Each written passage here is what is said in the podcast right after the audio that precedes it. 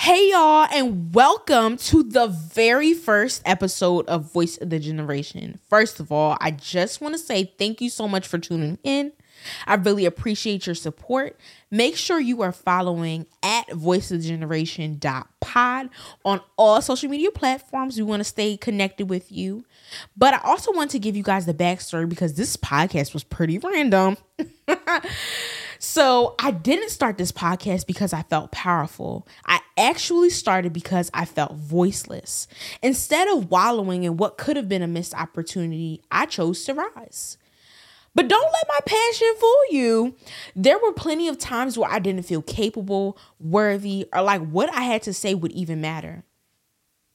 But that was even more of a push to continue.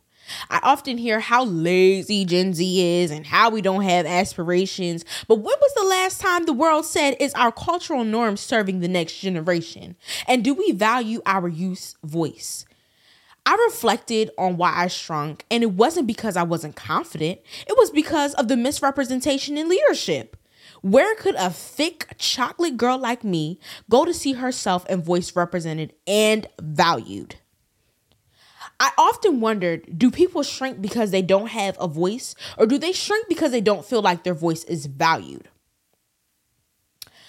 Do we have the resources to advocate, or are our, ch- or are our childhood lessons becoming a lifetime sentence?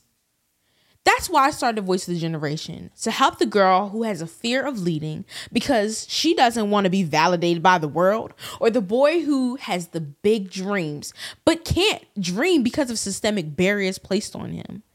This isn't a show for the people who know it all. This is a show for the people who are willing to learn, the people who are willing to share truth, discover, and explore. The mission is very simple to recognize intergenerational leaders as culture shifters and expanders of the world. We exist to amplify underrepresented voices by sharing truth to uplift our community to dream bigger and become transformational leaders and thinkers who inspire, motivate, and educate.